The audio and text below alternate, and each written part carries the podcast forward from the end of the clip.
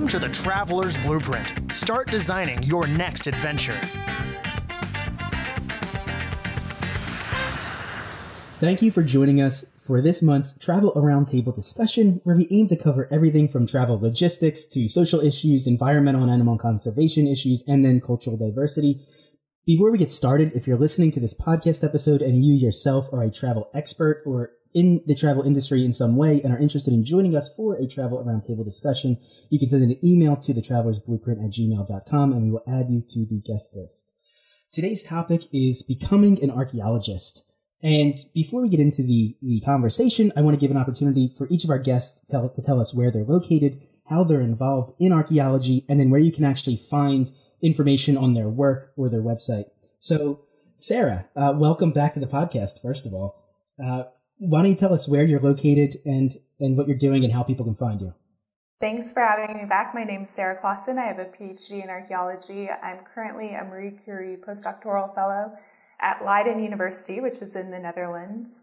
Um, and my primary work is in Southeast Asia. I co-direct the Cambodian Archaeological LIDAR Initiative and direct the Koh Ker Archaeological Project. All right. Will, uh, hi, thanks for having me. Uh, my name is Will Russell. I have a PhD in archaeology. Um, I'm currently the major projects manager for Arizona Department of Transportation, uh, where I do compliance uh, archaeological work, and my research is in the southwestern United States. Thank you. Hey, Tiago.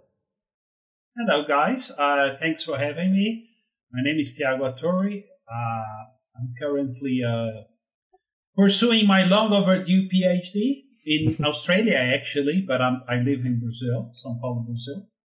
And I have worked around a little bit, and currently I'm doing my work with Dr. Klassen in Cambodia. All right. Yeah, thank you. And Chris. Hey guys, it is an absolute pleasure to be here today. Uh, my name is Christopher Schwartz. I am a postdoctoral research scholar at Arizona State University, where I got my PhD um, in anthropology just last year. And uh, I work primarily in the United States Southwest in Mexico. I co direct the Connections and Impacts of Northwest Mexico uh, project and uh, work mostly doing uh, look at broad scale long distance exchange between parts of Mexico and the U.S. Southwest. Excellent. Awesome. Got a lot of yeah, Southwest. Yeah, yeah, yeah. Very interesting. So, before we get into this conversation today, Sarah, I want to give you an opportunity just so we're all on the same page. Can you just define archaeology for us? In its basic form, archaeologists take um, material remains from past cultures and use that to try to understand more about the cultures. And then ideally, depending on the nature of the data that we have, we can also learn more about society in general and humans in general. Um, so we study in the past and we study humans. So it can be the human remains itself or something that was touched or used or built by humans, but it has to relate back to humans. Okay. And that's different than paleontology, which is not humans. Yeah. Exactly. We don't want to ruffle any feathers here, so we do not study dinosaurs. All right. yeah. So there's actually something really interesting in the news that I saw, uh, might have been yesterday. They uncovered at Pompeii a new chariot have any of you read up on that at all? No, it's.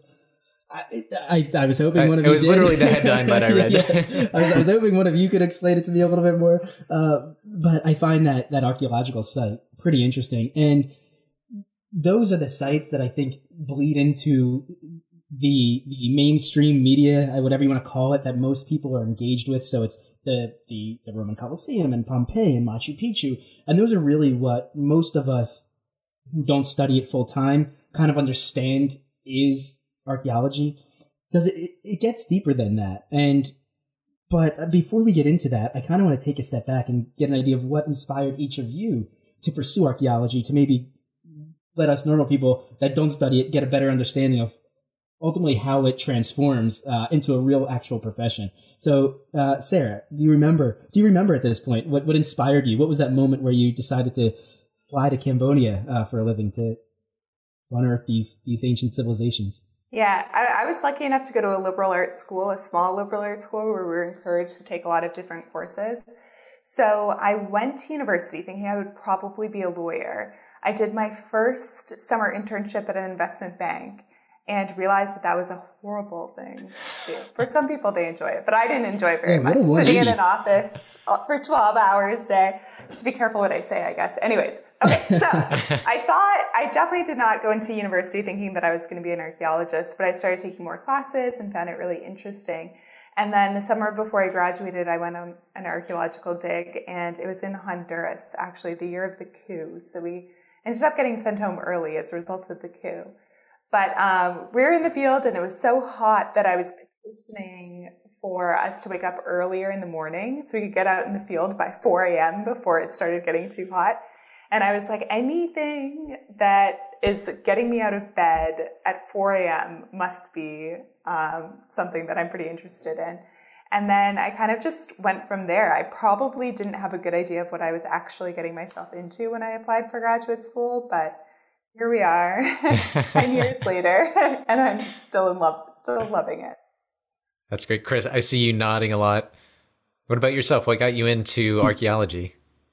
Yeah, so I, I had a, uh, I won't say it's a non-traditional experience because I think anyone getting into archaeology is typically a non-traditional experience. But um, but I, I had no idea what I wanted to do. I you know I, I knew I was going to go to university. I um and but I couldn't pick a major. I had no clue. I jumped around from journalism. I jumped into business. We didn't want to do that, so I was kind of laughing at, at what Sarah was saying just then.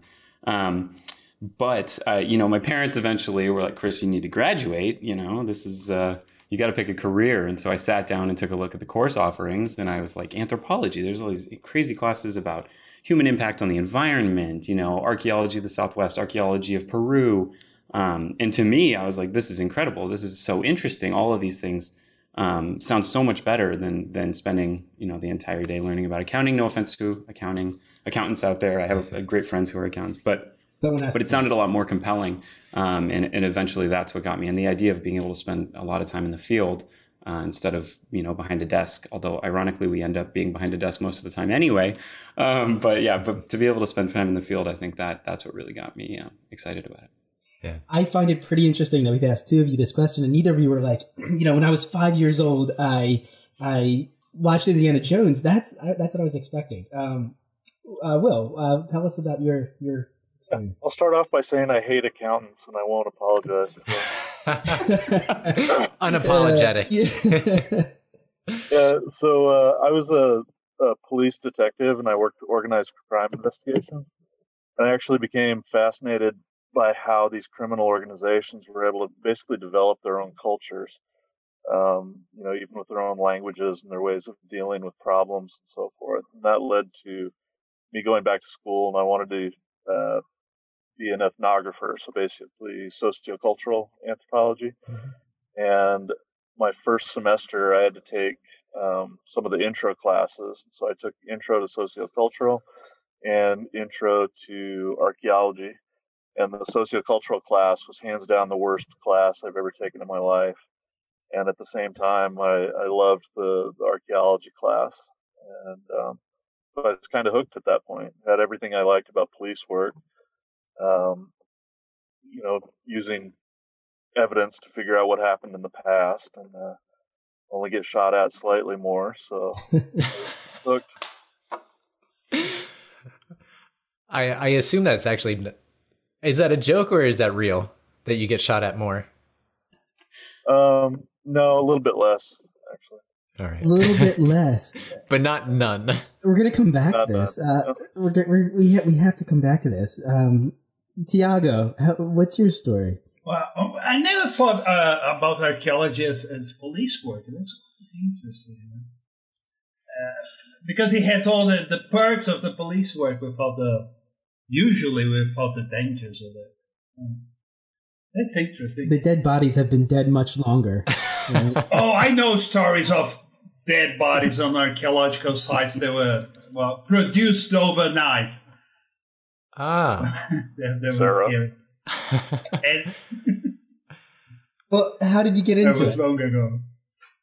Well, it was through the university as well. Uh, you know, I was always unhappy with my major, so I was jumping around pretty much like Christopher. And I did absolute. I, I visited every college on the university. And archaeology was a place where I found, you know, the ability to, to apply most of the stuff from the other departments. And that really uh, for you to have an idea, I was from the uh, Human Sciences College and I ended up uh, applying geophysics to, to archaeological science. Hmm. All right. Hmm. And I think that was it. And then you, you start to work with it, and you, when you notice you're just uh, in too deep, you know.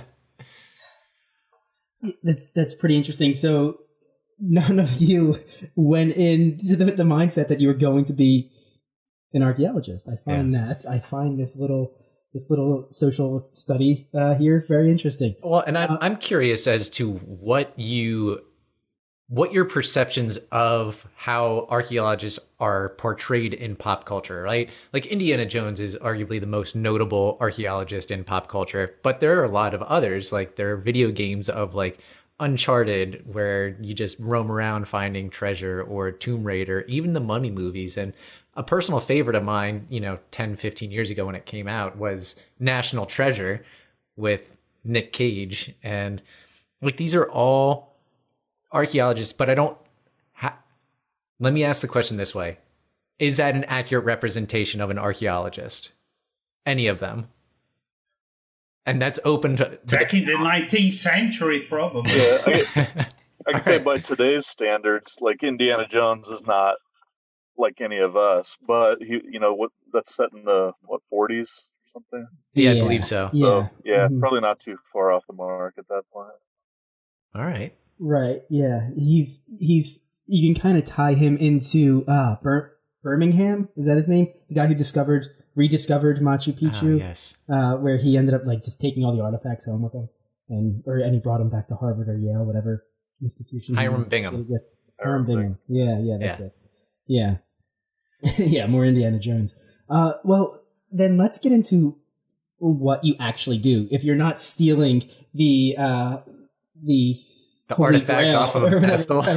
Let's actually get into what modern archaeology is. Any of you can take this, but uh, and and you could you could tell us in your own words based on what you're actually doing, or maybe just like a broad overview. But how how would people who think Indiana Jones is the actual archaeologist, how would you tell them what it actually is? Um, I can probably start by saying, and I'm sure uh, everybody else here gets the question, "What's the coolest thing you ever found?" Mm-hmm. Um, which is probably based on the movies and so forth. Mm-hmm. And uh, it's a whole nother story. But at one point, I was on um, Wheel of Fortune, and Pat Sajak asked me, "Oh, you're an archaeologist. What's the coolest thing you ever found?" And I said, "Probably a 14th century ritual race uh, network for uh, integrative purposes." He was like, "What?" And I said, "Well, T Rex." like, "Oh, that's awesome." I didn't know you were on Wheel of Fortune. How have I not seen this episode? Uh, well, we don't have to go look for it, sir. I, I think we do. do. yeah, yeah. We definitely do. But that's and that's what most people think of it as being, you know, finding finding clues to past or like magical objects. But the the question that I, I guess some people may have: How does that actually help us today? Yeah, I mean, I can talk about this just a little bit. I um I work I do a lot of my work in a chemistry lab, right, using um, bone chemistry to look at diet, paleo diet, um, migration, provenance, things like that.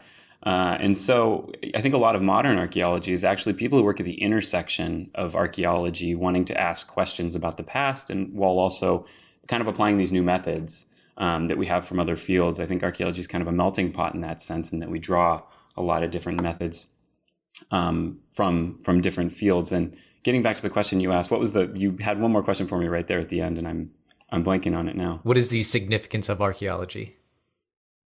Oh, what is the significance of archaeology? I mean, I would say, well, to be a contrarian, I'd say the significance of archaeology is learning just the most mundane, boring things about life in the past.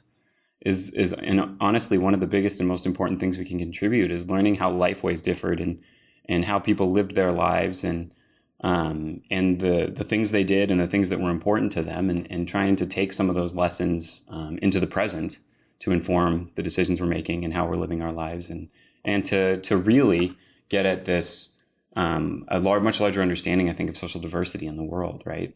And how people live their lives and how people go about their daily lives and how they how they do things. So when you say lessons, are you referring to something that essentially would cause that civilization's demise in some way, and then trying to use that information to make sure the same thing doesn't happen to us? And I, I don't know if, if Easter Island would be a good example of that, but I think that's sort of known as the uh, smaller scaled experiment of what happens when you use up all your resources and live unsustainably and essentially kill your your own community because you have nothing else to, to rely upon. Is that is that what you kind of get at, or is that like a certain field within archaeology that's like environmentally based?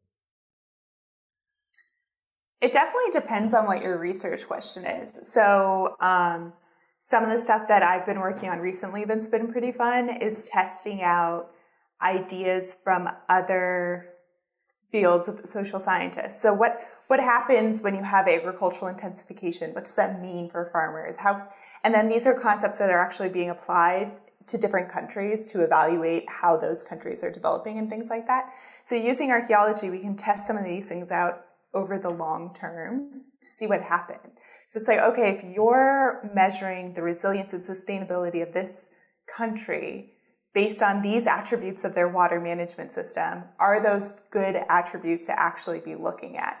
Because we can do the same thing and do those same evaluations for these societies of the past and say, well, you know, this society would have definitely failed on those metrics, but thrived for 600 years, as opposed to this society has like great metrics, but didn't last very long.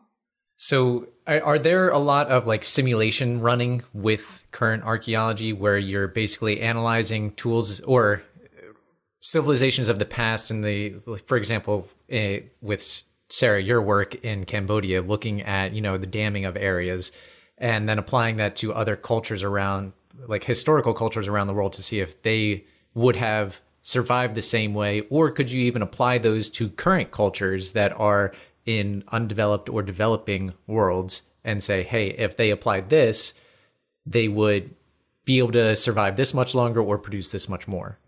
Certainly. So, um, the contemporary city of Siem Reap uses a lot of the same water management infrastructure that was built a thousand years ago by the Khmer Empire. Like a lot of the same the very same features. So by studying what happened a thousand years ago, we can understand how these systems interact and what happens when you deforest large areas and then are hit by a series of extremely um, severe monsoons.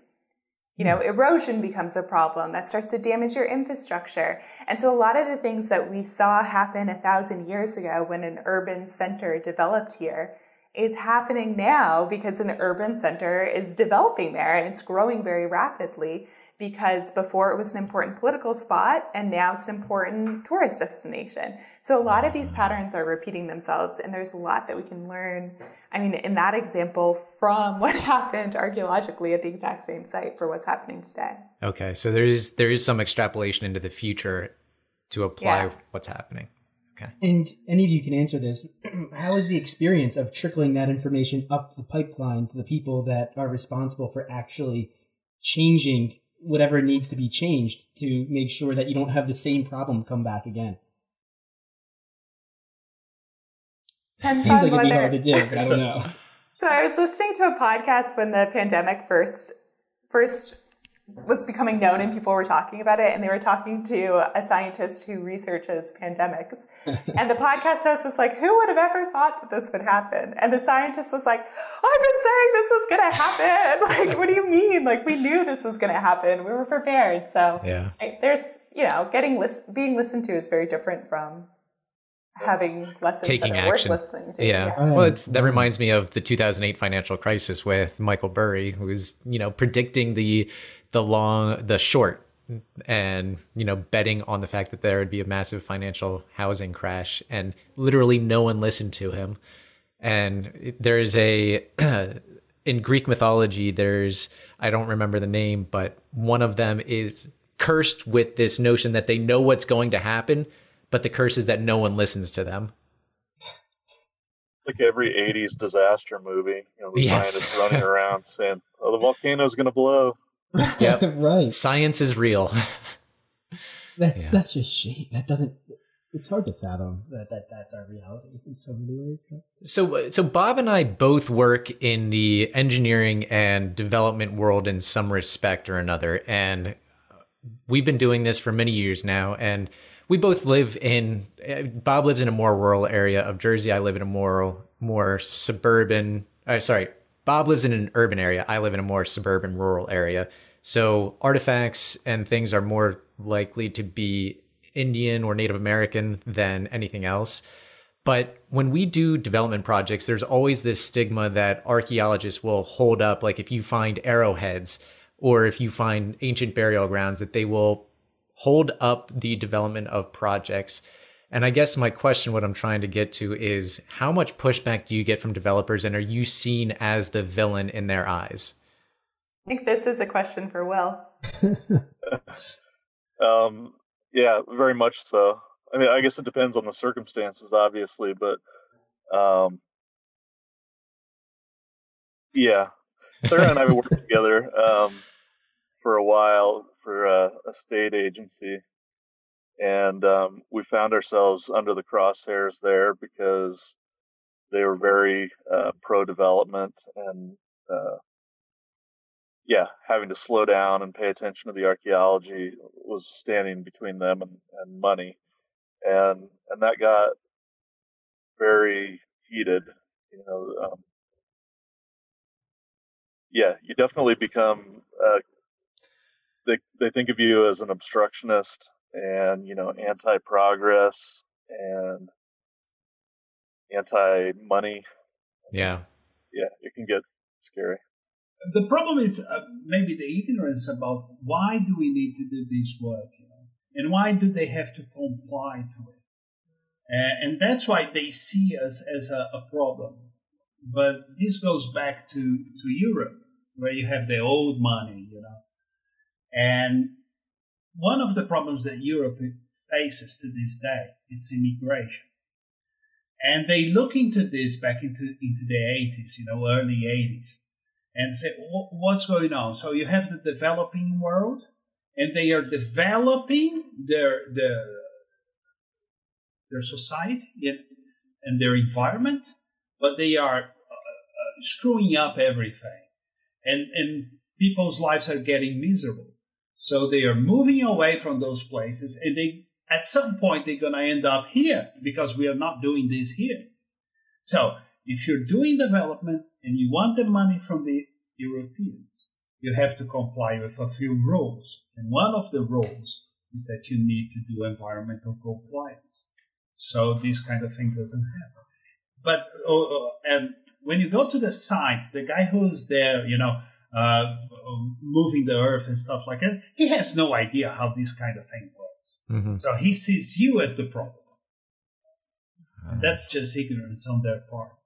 like pretty much all I do right now is compliance, and it's good to have like a like a full tool belt, so to speak. Like I always try starting off explaining to people, it's important to do this because it's the right thing to do.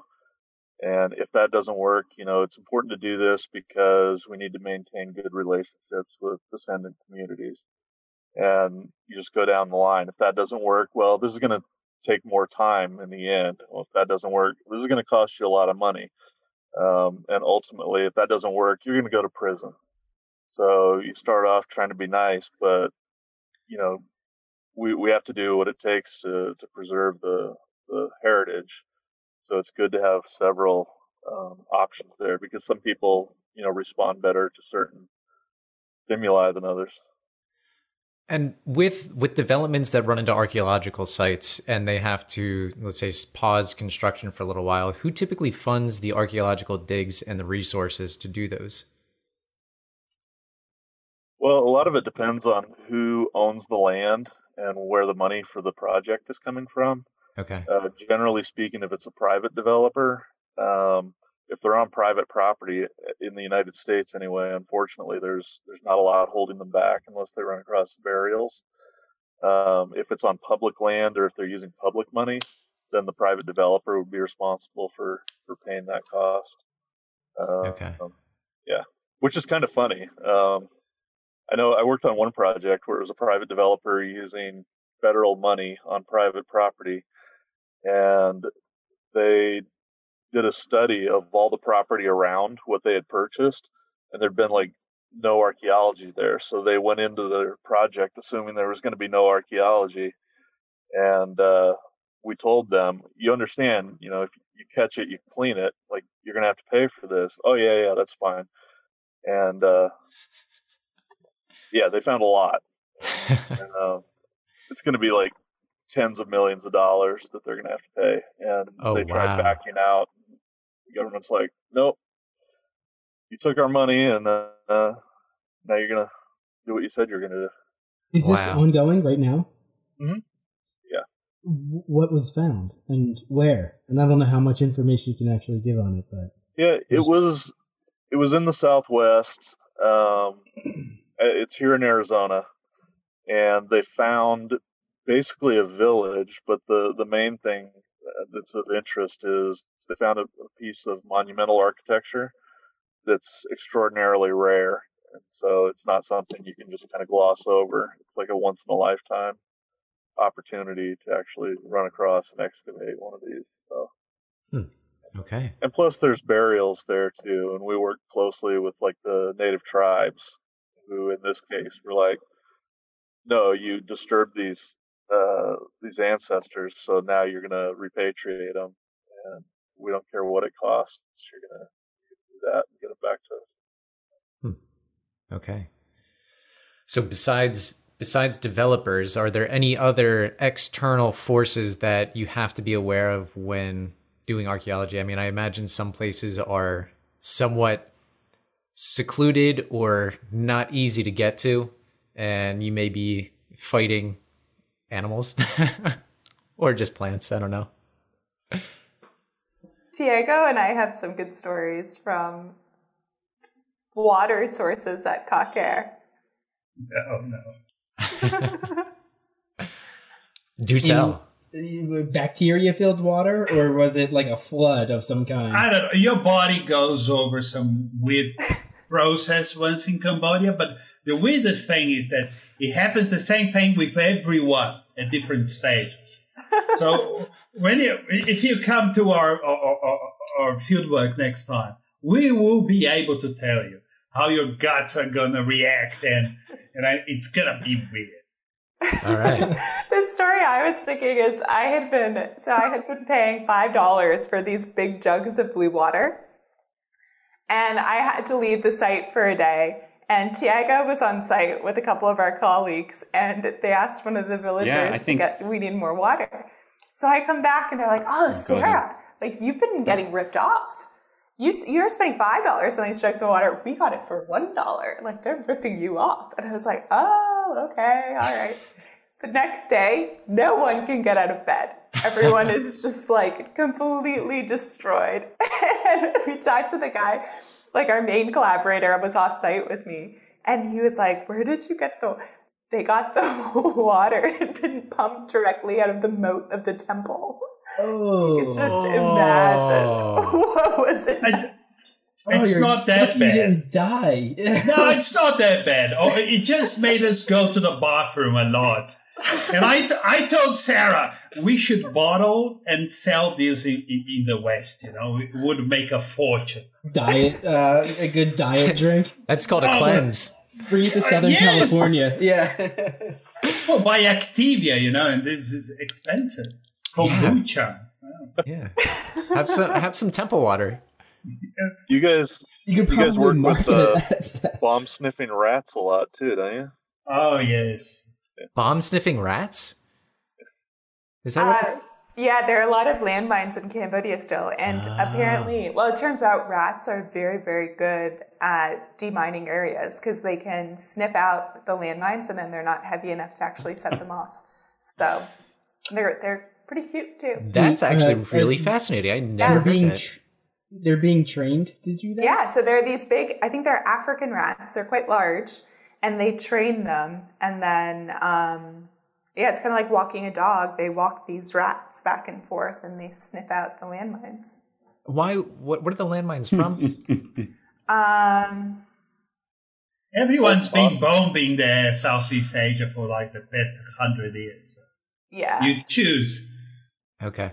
And some governments won't take, uh, haven't taken responsibility for their part in. So they just, so some government from whether it's Cambodia or other nation just place landmines and nobody's willing to take ownership and take them out. Yeah, there was also a very horrific um, genocide there. So part of it, part of what is left on the landscape is from that. But there's also been, as Tiago mentioned, a lot of other conflict, including the Vietnam War, which wasn't contained to the country of Vietnam. But I think uh, some of the shells that we found that they, I would say they are from the, the struggle with the French forces before the Vietnam War. Yeah. So pretty old. Yes. Wow. All right. And one thing that And- we forgot to mention when we were talking about why archaeology can be, you know, important for, for people nowadays is that, uh, in, in the way I see it, archaeology is a way of reasoning, you know, based on material culture. And we are usually very capable of helping with this kind of, of contexts when you have genocides and you have people go missing. And we usually can, can find, uh, because it, and that's the problem. People make a discourse about something that happened in the past, whether you're against or, or, or, or, you're pro that kind of discourse, but they set up the discourse. But would the discourse uh, hold up, you know, to the evidence? And that's what archaeology does, uh, does at its best. You know, we can uh, undo this kind of thing.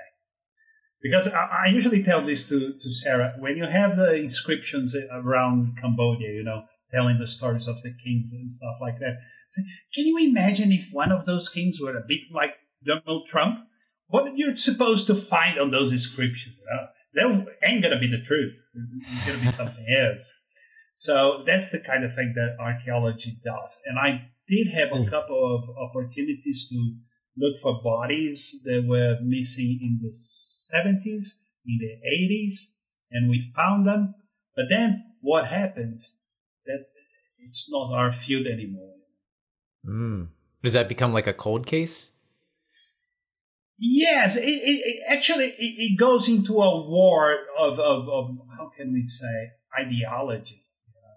In Brazil, we were facing our past uh, uh, and the torture and the missing uh, persons during the military government that we had here from the 60s, late 60s to, to early 80s. And we we were doing that, you know, and we were facing our problems, and all of a sudden everything changed, and no one wants to hear about it anymore. So it depends. It depends on the political wind. Yeah.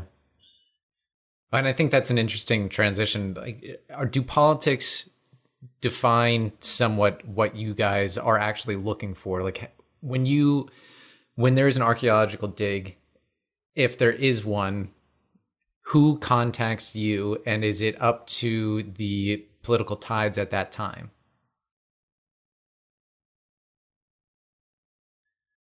Well, okay, I'll say a little bit. Um, what happens is, in the past, they used to, you know, control us by just being, I don't know, brute. I think put you in jail or something like that if you don't want to cooperate. That will be the big stick policy. Nowadays, they struggle. Uh, uh, they are able to control us over money. So, who has the money to do what? And then we all struggle against each other and, and we compete to that money. And usually, if you have on your research the discourse that they want to hear, you're going to get the money to do it. Yeah, a lot of our funding comes from international sources.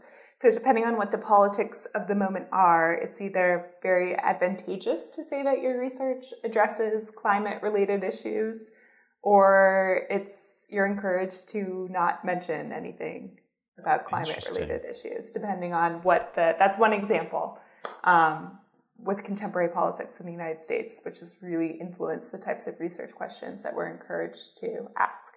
Okay. I know, and I'm I don't know if any of you are familiar with this, but there's a lot of back and forth with archaeological research in Turkey. Uh, I believe it's Turkey, and that's due to the different cultures that occupied that land, and then the clashes with with Islam and Christianity. Does anybody have so? And obviously now it's under it's under Turkish rule, Muslim rule, and they're pushing back against any sort of archaeological digs that would benefit the story of Christianity. And I I believe that's also a big thing in Jerusalem too. Yeah, there was there was a big move by Erdogan this year. Of, was it this year? Maybe uh, he turned Hagia Sophia back into a um, Islamic temple. Yeah, Wow. Yeah, there was there was a big, uh, you know, symbolic Yeah. thing. And that's I, I found that I, I I believe that's what I was reading about. Um, but I found it really interesting that the the the pressure by the government to to perform archaeological digs or not depends on the overarching uh, storyline that government wants to portray to the people at any given point in history. So the archaeological information that population will get is controlled through a pipeline by the government Yeah. in charge at that point in history. That's really odd. Yeah, I think like the most classic example of that, right, would be Nazi Germany and the the state archaeological program that was run. You know, they they put out and started doing these digs, commissioned these digs all around the world in an effort to prove that there was like an Aryan state that existed and, and that there were people out there that, that could be proven, right, that were that were um, ancestral. Um, so that's that's probably like the classic example. I know that there's in like a lesser form, right? Politics just plays an incredibly integral part in in archaeology in the United States Southwest, right? Because of the inter- interaction between Native American tribes um, and archaeologists, and that that history, um, you know, a lot of the history of anthropology and archaeology is rooted in colonialism and rooted in kind of these exploitative um, projects and things like that. And so there's still, I know, I Will can probably speak to this a little bit better than I can, but even today, you know, there's still a lot of. Um, he brought up earlier the, that that um, burials were found on a project that he was that he was overseeing, and that the interplay between you know um, both the United States government wi- and then with tribes and then with people who are working on projects um, and, and the archaeologists doing that work, it can be really really um, difficult to maneuver and navigate.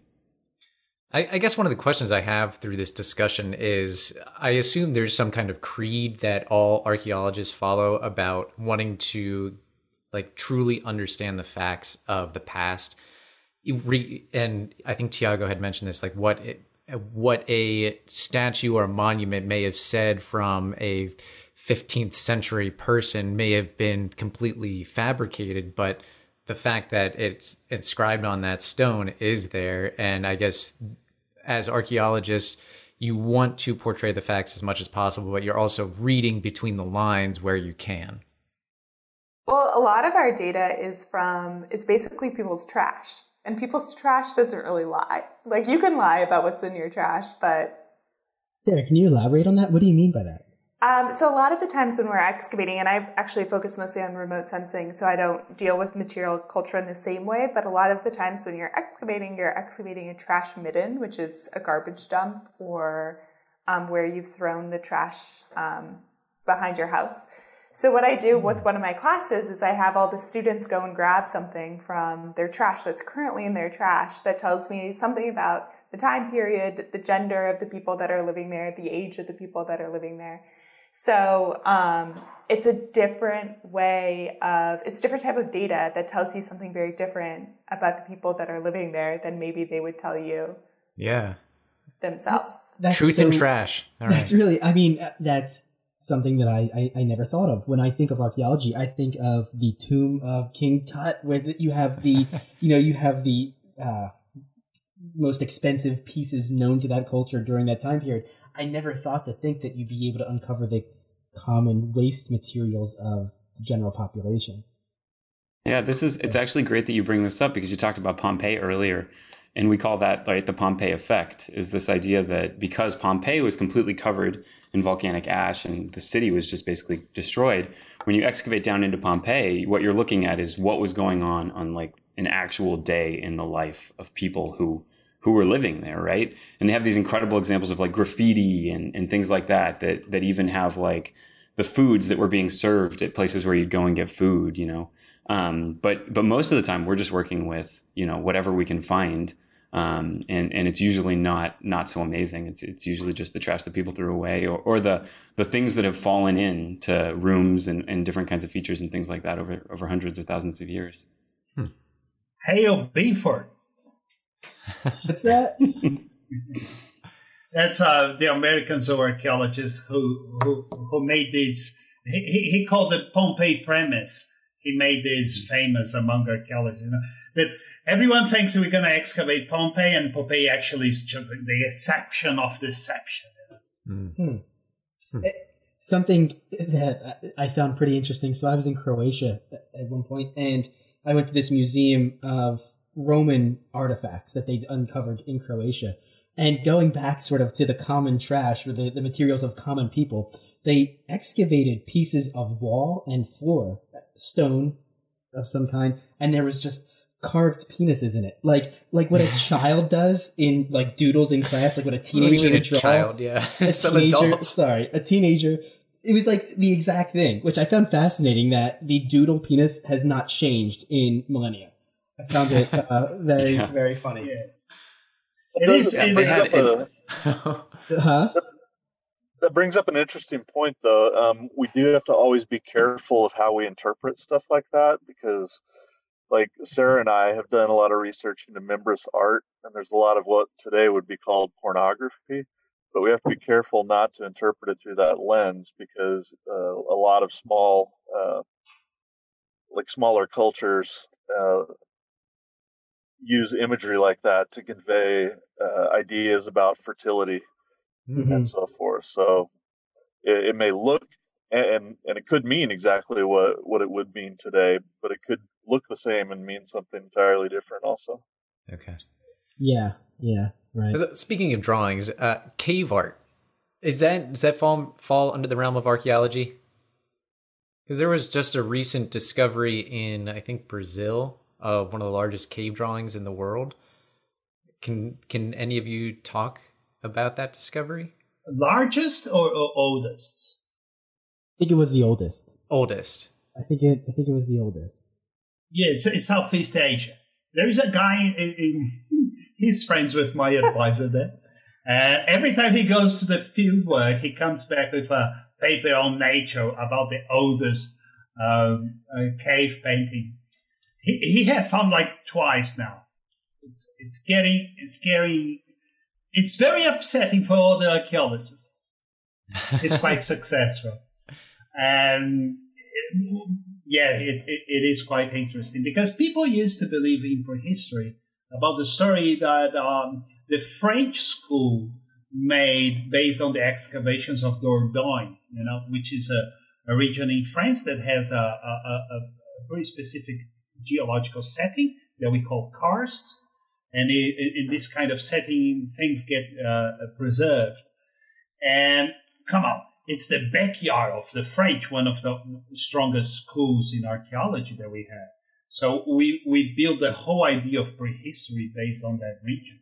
But every now and then, when people go away from that to study prehistory, they find out that, you know, things are not like that. So they don't have the oldest uh, painting. The oldest painting is Indonesia, and then it's not Indonesia, it's Malaysia. And every time you, you get away from it, that's what we were trying to do in Kazakhstan. Okay, yeah this this one was a discovery. It was nearly eight miles of cave oh. drawings in Colombia, and they no, they believe it was during the Ice Age, uh, roughly twelve thousand years old but it's just pretty like we still are finding these things and this is 8 miles is massive and i feel like um, i feel like humans have touched nearly every part of this world. It, i mean regardless of past humans but even modern humans the our sprawl has been touching everything it seems. Yeah, there's this I think image of archaeologists as you know holding a machete and like just journeying and venturing through the jungle, and and I'm not I'm not going to say that's 100% true, but there certainly is some truth to that in some of these um, amazing findings in, in regions that have been really relatively untouched and that people are um, finding their way into. Of course, a lot more goes into archaeological research than just pulling out your machete and wandering off into a jungle. But, yes. um, but yeah, there is still some truth to that. So where where's the line between you know being an archaeologist and being uh, someone who discovers or learns about tribes, basically ethnographers and sociologists? Is it between the realm of like living and dead, or is there a larger gap in terms of time? Well, it, it kind of all does blend together. I mean, some people have made the argument that uh, archaeology is basically a, an offshoot of history. So, you know, you can kind of draw a line wherever you want, depending on whether it's, you know, quote unquote prehistoric, you know, before things were written down, or, yeah, it's all just kind of semantics. But okay. I would say it goes all the way from sociology to ethnography, history, archaeology. Um, I don't know that there's really a specific definition that defines them.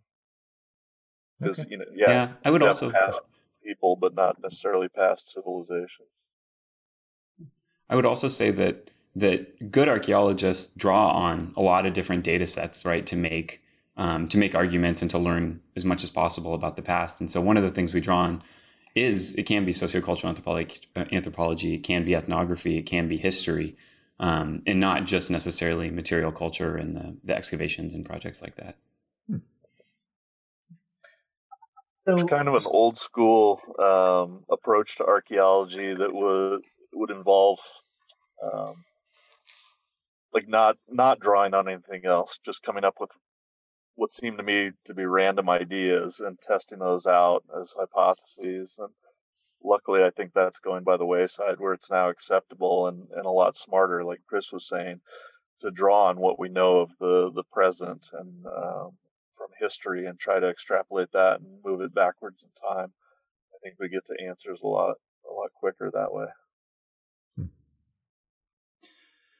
I, I'm going to completely shift gears here because there's a question that I've wanted to ask, and I'm, I'm I, I, Sarah, we may have talked about it with you, but this is, and I don't know how much of this is myth or just a question you get all the time, but there are all of these posts on social media, and by all of, of these posts, I mean there's a few where people are Please comparing. don't say the pyramids are made by aliens. Well, no, people people are trying to question why that there are pyramids in all of these different cultures around the same time period.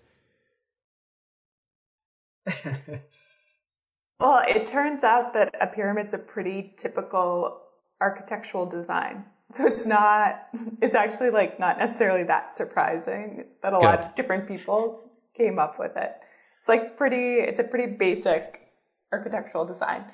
Um, but yeah, I don't know that this, this, this always puzzles me because I think that history is really interesting. So I don't know why people need to find some other way to make it even more scandalous Crazy, or yeah. crazy because it's pretty fascinating what actually happened like we don't need to make up things or reach for things or think it's aliens like yes aliens are interesting but it's some in some ways it's even cooler that people did this stuff that long ago I agree, Sarah. There's something about certain people that they want it to be like a little sexier or something. Like they, the, the the answer that it just happened because this is the way it happened is not good enough for them. They need something else. Yeah.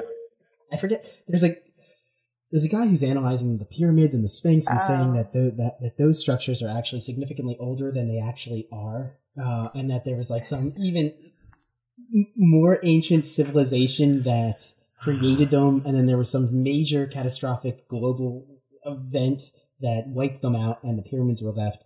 And there's actually more stuff underneath the Sphinx. I haven't paid too much attention. this to it, guy this guy went on Yes. joe rogan and it destroyed my life Yeah. for like three months because that's all anyone would talk to me about it was horrible but- I I apologize. forget his name. But i remember his yeah, name but the- i'm not going to say it I apologize from the podcasting community for that experience.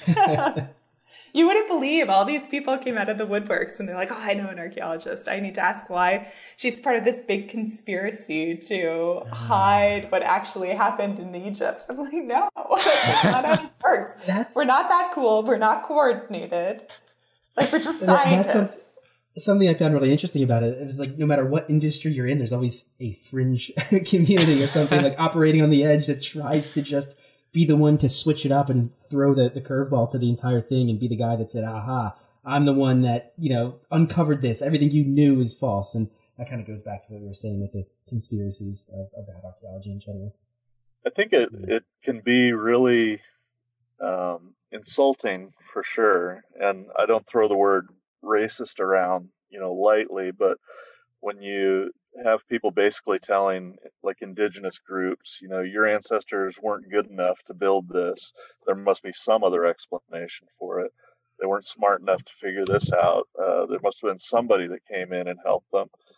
Um, so I think that's something that archaeologists need to help guard against and, and let people know that yeah, just because you can't figure it out doesn't mean that, that somebody a thousand years ago couldn't figure it out. Yeah. I think I'd never considered it in that perspective. Yeah, uh, we when you're talking about the toolbox to deal with people, you know, uh, there was a book that was kind of famous a couple years ago um, by uh, Israeli professor Yuval Noah Harari. Uh, it's called Sapiens, and he uses one argument there that I thought was brilliant. And now every time I do doing compliance on the deep Brazil, and we get to face farmers who usually say, you know, Indians are all bums, they never work a day in their life and stuff like that. There is a line on the on that book that he says, you know, everything that we put in our mouths today were developed on the. Uh, no, he goes like this: uh, We did not domesticated any plant for the past six thousand years. Everything that we put in our mouths is already domesticated. So this kind of ignorant, uh, uh, not hardworking people, they did all that. Nowadays we, we don't we don't have to figure that out anymore. Yeah, a lot of the groundwork had been laid many century ago. Can you imagine how you're hungry and you want to eat something and you have to domesticate, I don't know, corn? It's gonna take a thousand years. You'll be dead before that. I, I still, I'm still blown away by the the domestication of wild animals. Like I, I still don't understand how that process even got initiated. Like whose idea was it? All right, I'm gonna I'm gonna bring in this wolf and I'm gonna make it my pet. that might have been uh, discussed in *Sapiens*. There was another book that I took a cultural archae- um, anthropology class um, when I was in school. Uh, the book's name it was called *Cannibals and Kings*, and it was an incredible book. I I loved it. I actually bought it after I graduated to read it again, but now that was so long ago. that I can't remember the, the, the author. Oh, so Marvin Harris, and he essentially just went through the the evolution of human beings from as far back. It, it it's sort of it was pretty re- close to what we what what we read through in *Sapiens*. And I don't know if any of you, uh, uh, any of our other the guests here read that book that Tiago just said, but it was it's actually a really good book. I would recommend it. It is on but the you list. Know, the same the same process. I think. I, oh, okay, I'll throw this one for free. Uh, the most important thing that I learned into my journey of becoming an archaeologist is actually a, a principle that comes from geology that is called, I think you guys will call it in English, uniformitarianism. Correct me if I'm wrong. So, what is the idea? Is that the forces that shape the past are the same forces in action today if you understand the forces today and you give it enough time, they will be able to, to you know, to account for what you see. And when you're talking about the wolf, and I remind me of um, a few, well, every uh, fisher in South Brazil, there is a, a town called, uh, called Laguna, and they have like a big lagoon that goes into the sea through, through, to an entrance. And the dolphins there, actually they are porpoises there, but uh, they're dolphins for all purposes. They help them fish because they keep bringing the fish into the nets of, for them to, do, you know, because afterwards the fish fishermen will throw some fish for the dolphins. And you know, if you keep doing that for, for thousands of years, you're gonna have a, a, a dolphin on, on your swimming pool or something like that. Yeah. Yeah, I mean, I guess the process is very it's very long, but it, the idea it's that still going on. Yeah, yeah, but the idea that someone or the the notion that someone had the idea to do it is still what kind of blows my mind. But Uh, then again, we are Yep. you know talking over the phone mm-hmm. in thousands of miles apart. Where do you get? Where do you see archaeology? Yeah, I, I can't remember his name either. I had the same experience. years? Like the, what do you think those people will find and pull from the civilizations, our civilization today, and just a Be- few Before you finish, ago? Like, I- I- every- everything's recorded, so there's not going to be archaeology for this moment right now per se. But I think there will still be archaeology for, and I'm an archaeologist, so I can say that. Yeah. where do where does the the field go into the future? Is there a point where everything's sort of dug up and excavated? I would hope not. I think in the Southwest, anyway, there's a big push for what we call preservation archaeology, where we're understanding, we're coming to understand that that we're not smart enough to understand everything, and you know, if we dig it all up now, trying to understand everything, then it's it's going to be gone. And so we feel a responsibility to preserve what's there. And so I'd like to think that you know, Sarah mentioned earlier that sh a lot of her work and Tiago's deals with uh, remote sensing, and I would hope that in the future that type of technology keeps developing to where maybe they can understand things that are underground or see things without actually disturbing them. Hmm. I work with radar. Yeah. It's an old technology, actually, but we kind of see. Yeah.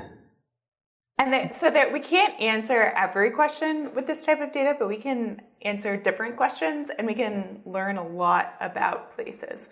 So the we'll have the the traditional dirt archaeologists will be very upset at me and Tiago if we say that there's no need for digging because that's certainly not the case. But we've chosen these methods where we can learn a lot without disturbing anything. And then there are things where like if we think that we've use the ground penetrating radar, for example, to find a burial shaft or something. That might be something where Tiago and I will use that information to be like, this area needs to be preserved. But we're not even suggesting that we go in and excavate. It, does lidar say it. penetrate the ground? LiDAR does not. However, Okay. Tiago specializes in ground penetrating radar, and that does. So by combining these two methods, we have a good idea of the surface of the ground and then also what's under the ground, which is pretty cool. It is. Okay. And and lidar just to make sure I understand it fully, it gives you a, a read of the topography essentially, and you can identify structures through tree canopies and things like Yeah, that. Yeah, so we're uh, particularly fortunate in the areas that we've surveyed in Cambodia because they're in floodplains for the most part. So a thousand years ago, when the Khmer were building their houses, they built their houses on mounds and then on stilts. So those are kind of two barriers to pre- prevent against flooding. But what's really nice for us as archaeologists is we can easily see those house mounds. So we don't see the houses themselves; we see the mounds that they built to Yep. build a house on top of. So it's it's particularly well suited to lidar data. Um, we have colleagues that work in different areas. I know in Central America it's been used a lot. It's different type of archaeology there, so you can see a lot of features, but not to the same degree that we can see them in Cambodia. Okay. yeah, I read an interesting book, The Lost City of the Monkey Mm, yes, God, yep. um, where they used that to, to uncover old temples. Was really fascinating I'd like to say too, we were talking before about how archaeology has changed, and then your question about in the future. I think there's a lot of, I think there's going to be at least a hundred years where archaeologists can use data that was collected, you know, in the past. We're, you know, over a century into archaeology as a discipline where people have been just digging and digging and digging, and there are warehouses full of artifacts and soil samples and every type of data you could you could ask for pretty much, and they're just stored there. Basically, uh, they've been ignored ever since.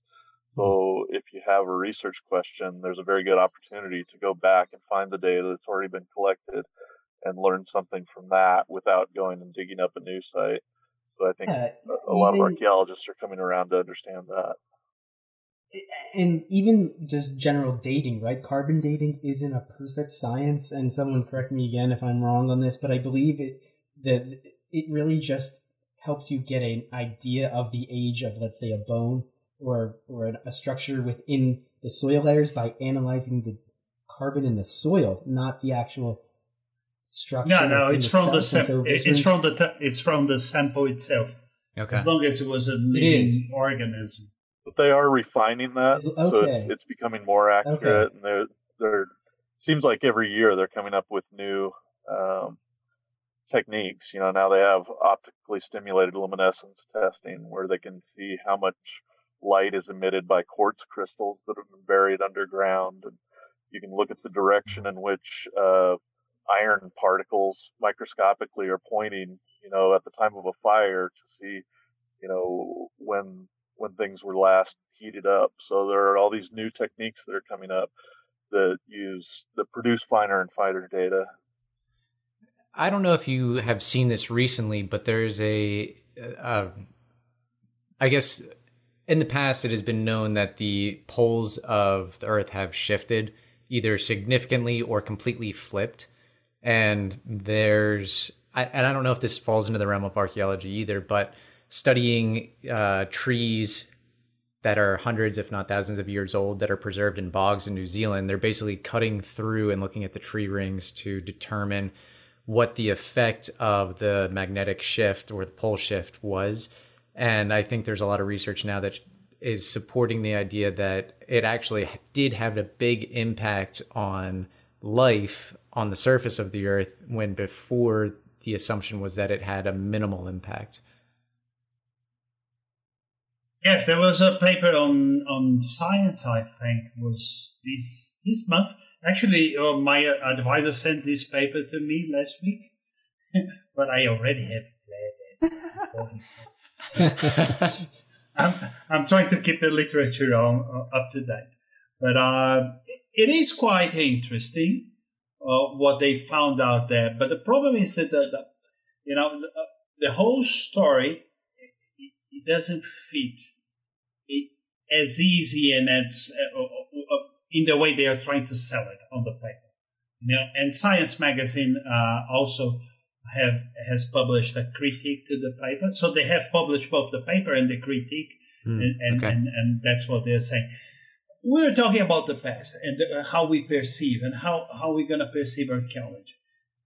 To me, I think if you look backwards, what you should be able to see is like a bundle of different possibilities. You know, if you think about ideologies, for instance, you know, or, or, or gender role, or or fascism uh, against liberals, you have this bundle, and they are always competing against each other. So people usually nowadays they look into the past and they cherry pick stuff because you know back in the 18th century they were already saying something about this or something about that and you probably would be able to find everything that you're looking for as long as you have uh, written testimony of that and then uh, nowadays ideologists cherry picking through those different discourses and but the thing is that I don't know. We cannot see the past. We can only see the present. I would say, you know, and we kind of trying to build up from that. And there is a bunch of other uh, pressures from our society that will make some of these ideologies come into fruition. But they w- will always be there. It's always a struggle that one cannot uh, get rid of the other. And and the same thing, I- I'm glad you guys did not ask me what, what archaeology is because since I started, what I hear is that what I do is not archaeology. And the thing is, archaeology, the idea of what archaeology is changes over time, and I hope it does. So I have no idea what archaeology will be in a hundred years because it's been changing, and I'm living proof. I think Sarah also. Uh, Will and Chris probably to some extent are just not very uh, aware of, of, of work. Archaeology is not the same thing. Back on when they found King Tut's uh, tomb in Egypt, Howard Carter and his team, they broke his fingers, the mummy's fingers, to take away the rings. They they broke his his uh, Yeah. skull to take away the mask. This is impossible to think about it nowadays. That's not the kind of stuff Wow. we do. Yeah.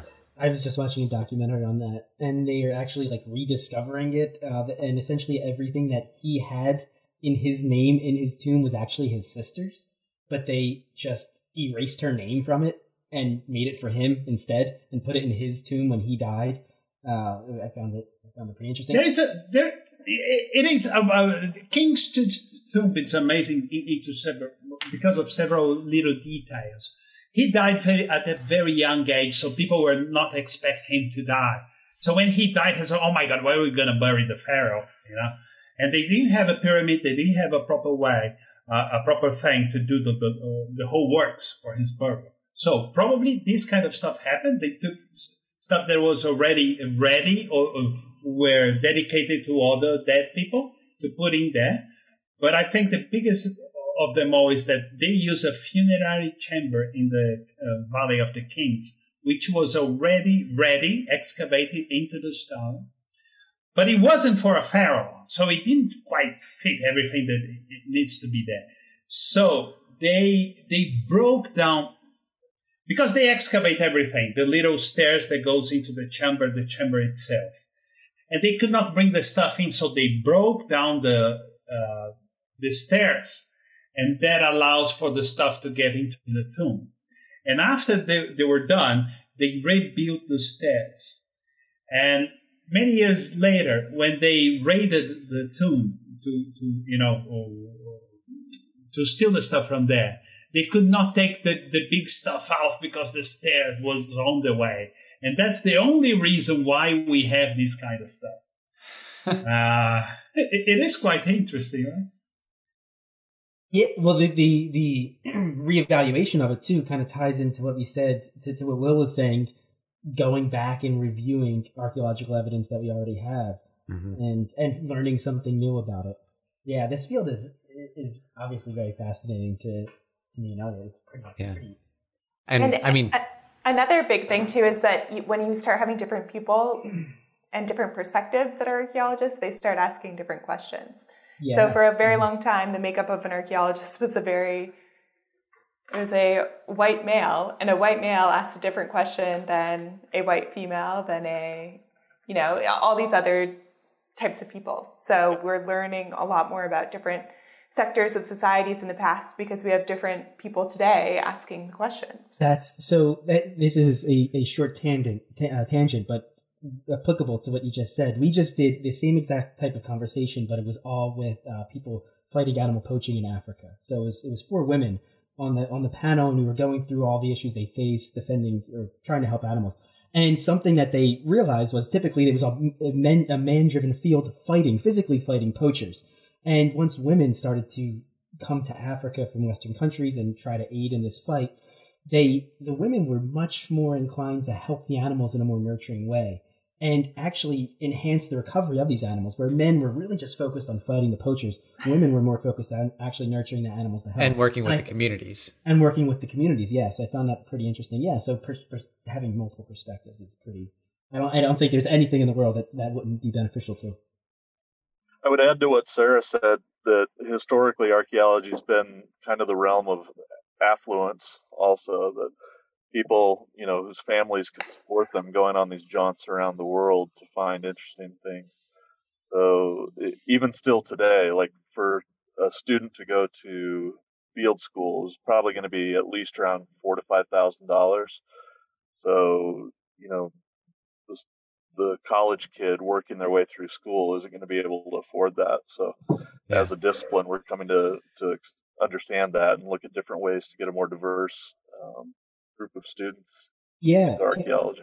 can we can we like linger with this topic a little bit? Something i want to do is sort of let someone who's listening who is at school age know um, give them kind of a general blueprint or overview on the steps that they would need to take through education and maybe just a few programs that they could look into and research. Just just a few steps for the process to become an archaeologist. And anybody can take that one Well, I would say, and this isn't like the first thing, you know, they'll have to go to college, but it kind of building on what I was saying a minute ago, the uh, University of Arizona has a great program where they've partnered with the National Science Foundation to um, uh, they get grants to where it not only pays for students to go to field school and get that training and experience, but they also get a small stipend. And one of the prerequisites to, to apply for that program is you have to be from an underrepresented community, either financially or or uh, or some other way. So they end up getting a lot of good students who are smart but wouldn't otherwise be able to afford to put themselves, you know, through a field school. So I'd say that program or programs like that would be a great way to to get some training.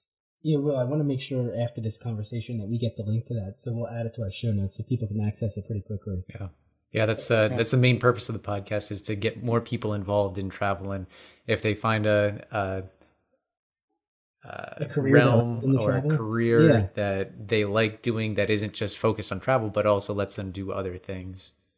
Yeah. Does anybody have anything else to add to that, the education process? Yes. Yeah. Uh, just... Oh, sorry, Chris. Go up. Oh. No, I was just going to say uh, more generally that there's uh, accessibility. There's a big accessibility problem that's that's not necessarily being rectified right now in archaeology, but it's definitely being tackled. Um, and that's accessibility of um, collections, right? Can we get collections that belong to descendant communities back to descendant communities? Mm-hmm. That's in terms of of you know we're running out of space in museums to p- put things that have been excavated, right? And so how can we find more space? How can we turn towards digital projects and things like that? How can we get folks from some of the communities that archaeologists are working with involved in anthropology, even though there are these really tenuous and oftentimes um, not great relationships between archaeologists and descendant communities um, who've been hurt before, right? Because archaeologists have done research without, you know, any consent from the community, or or who have um, have taken things and locked them in museums, objects and, and materials and objects that are still very much sacred to those communities.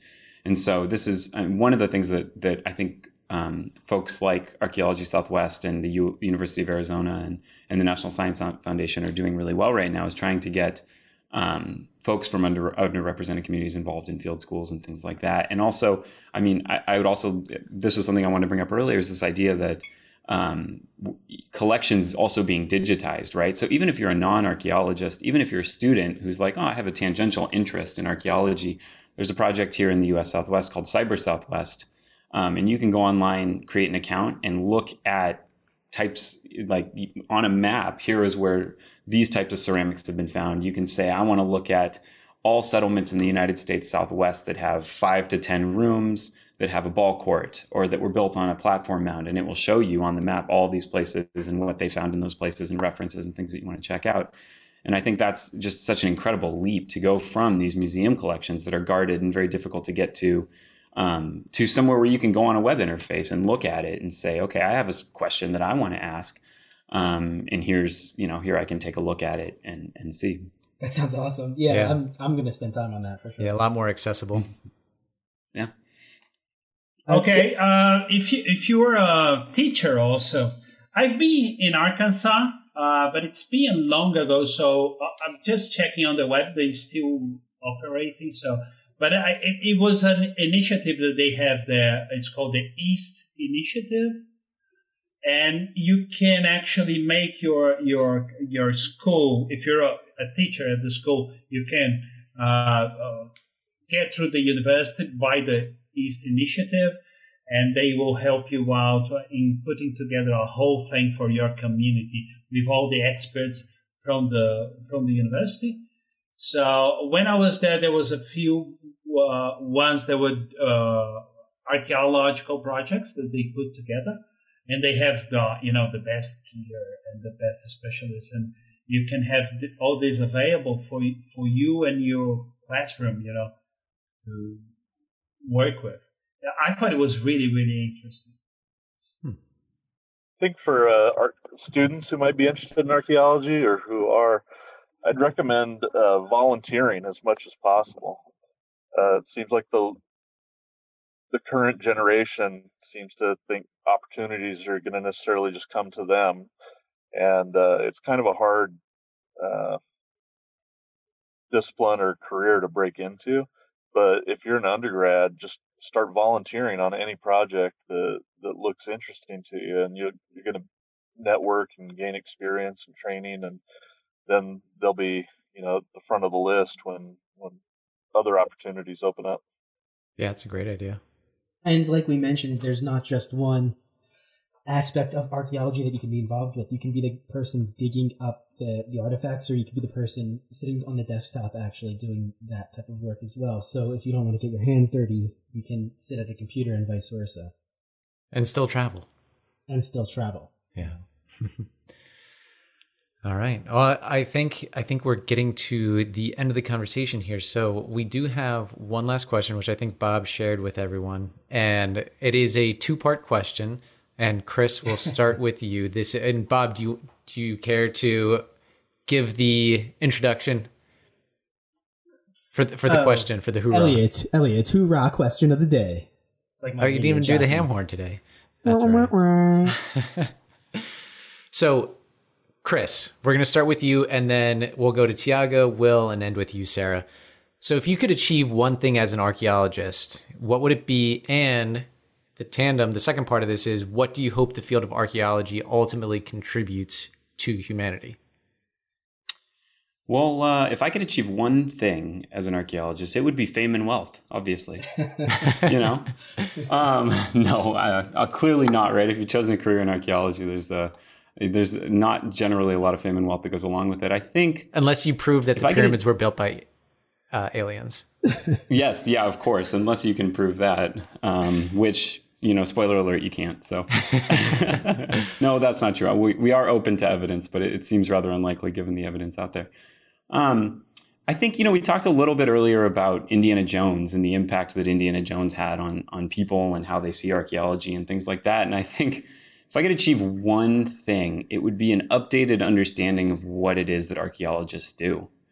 Um, and what we don't do, right? And so in, Indiana Jones, I think, has done a lot for archaeology in, in good terms and in bad terms. Um, but I think there's just a really, it's not super reflective of what the, the work that actual archaeologists are doing. And so, you know, like I said earlier, I work in a chemistry lab part part of the time. I work with archaeological collections in Zacatecas, Mexico. I work on projects um, near Mexico City, and so like there are all these elements and things. Um, and, and in some ways, we all do. You know, we have our hands in like four or five different pots. We have different hats that we wear and different things that we do. And so, I think really highlighting that um, can can go a long way in terms of people who are out there who have have interest in say chemistry um, and don't don't yet see how that can intersect with archaeology, right? Or have an interest in geospatial mapping or or things like that, and don't yet see how that can can um, integrate or articulate really well with with what we do in archaeology. Uh, and I would say my my hope for the field of archaeology, what I hope we ultimately contribute to humankind, um, is that I hope we that it can teach us lessons about how humans can live together and, and get along over long periods of time, right? For every example of a site that lasted 50 years um, where people people left or for every example of warfare and things like that that we have you know you have 10 examples of places where people have lived together for hundreds and thousands of years um, in the same place and found ways to get along. And, and i think that people in the past experienced a lot of the problems we uh, experience today. And sarah talked about urbanization and how you know bringing people together into these dense populations and how that can impact how people live their lives. And and i think there's a lot in archaeology um, to understand how how people can come together and how people can uh, learn from one another and, and find ways to live together that are both uh, sustainable and, and good for the well being of, of people. So, all right, thank you, Tiago. Oh, uh, what should I? What I would like to? I hope to achieve. Well, let's think. Uh, a good paid job will be a start yeah, that, that would be a nice thing to have, right? I think I speak for all of us here. In terms of research, oh, it's hard to say. Actually, a working radar, that's another thing. Um, wow, I don't, I don't think I hope much. Just get done with my PhD. That would be nice. Hey, too. that that's a goal in and of itself. That's an achievement. Yes, I don't have big hopes for the future. You know, not not in the pandemic uh, um, era. Sorry. Tiago, does anybody is anybody looking for the discovery of Machu Picchu, like to be the person who finds whatever it is for the first time, finds King Tut's tomb? Uh, is that like is that something? Is that your World Series or your Super Bowl? You know how those guys dream of the, those things happening. Is that something? Is that you know? You know. Do you guys think? Yes, you have the little. You know, you have little clubs. So we probably have a club in Cambodia of of, of Southeast Asian archaeologists. I'm not really uh, uh, aware of the politics there. You should ask Dr. Klassen about it. But I'm pretty sure they they have their own, uh, you know, aims, and they are very specific. He wants to be the first guy to find that white pottery from South China or something like that. Something that doesn't make sense to anyone else. And that's one of the problems of academia, I think, you know, and um, even the peer review process. We were talking about this a little earlier. I was in Australia and they did something quite interesting in New Zealand with Australia, but it was a New Zealand uh, uh, project. Australia was part of it.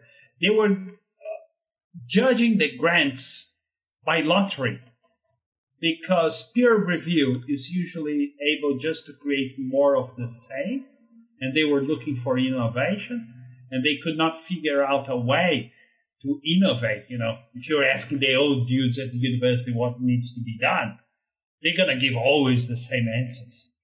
So it depends. That's interesting.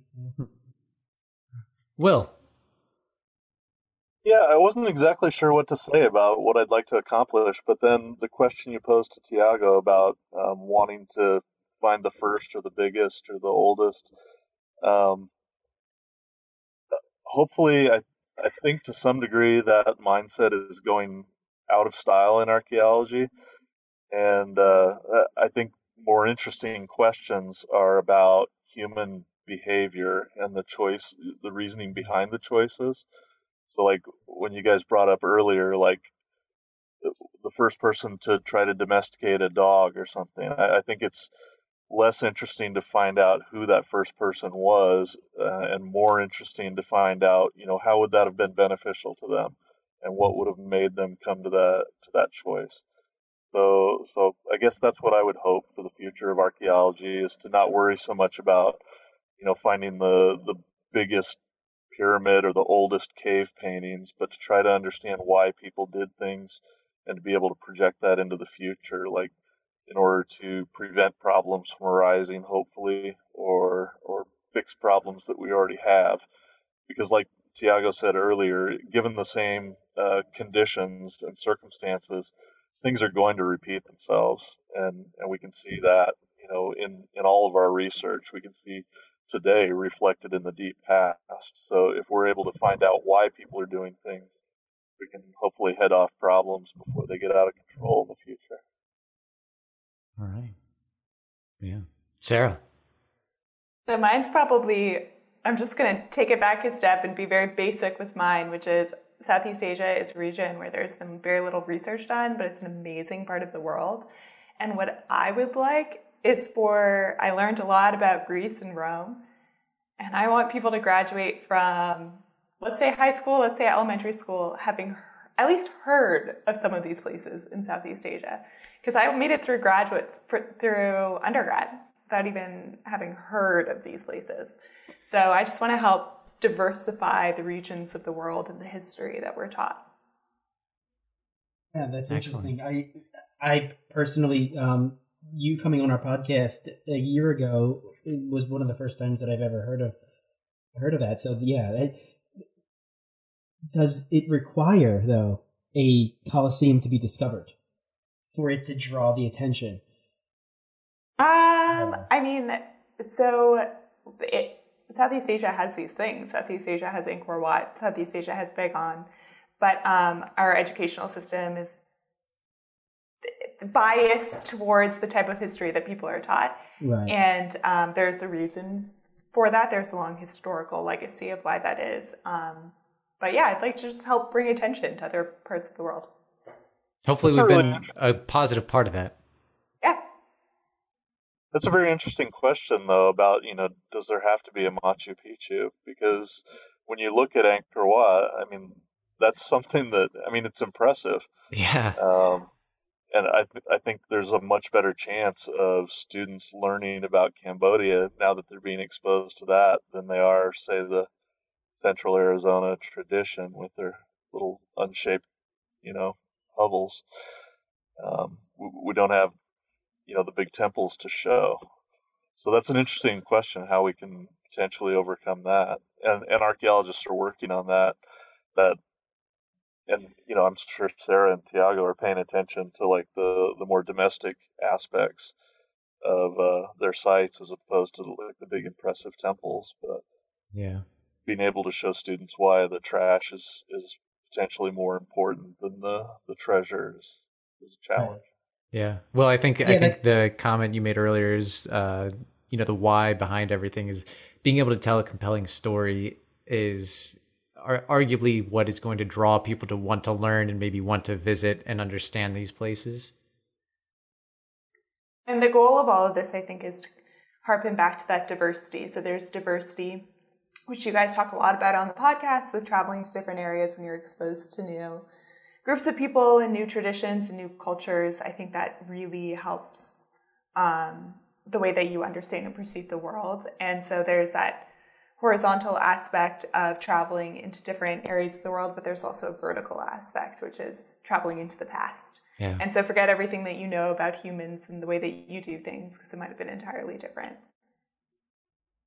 Well said. I like the I like the vertical travel. Yeah, yeah. Well, uh, thank you everybody for taking the time to do this today and, and come on our show and talk this through with us. We really appreciate it. Oh, thank you. I enjoyed it. Yeah, Yeah. yeah. And it, Yeah, if you're listening us. to this, yeah, yeah, not a problem. And and if you're listening to this and you want to become an archaeologist, you're interested in, in becoming one somewhere down the line, where, wherever you are in your own life, we're going to have a few links in the show notes, and maybe you can even reach out to some of the panel members to get additional information on how you can take those first few steps. Definitely call Chris. Yeah, we'll, we'll, we'll make sure. His Yeah, leave my in phone there. number in the show notes. Perfect. Yeah. yeah, yeah. Chris has been voluntold. yeah. Uh, thank you again, and uh, this has been a great conversation. We really appreciate it. Thank you, guys. Nice to be here.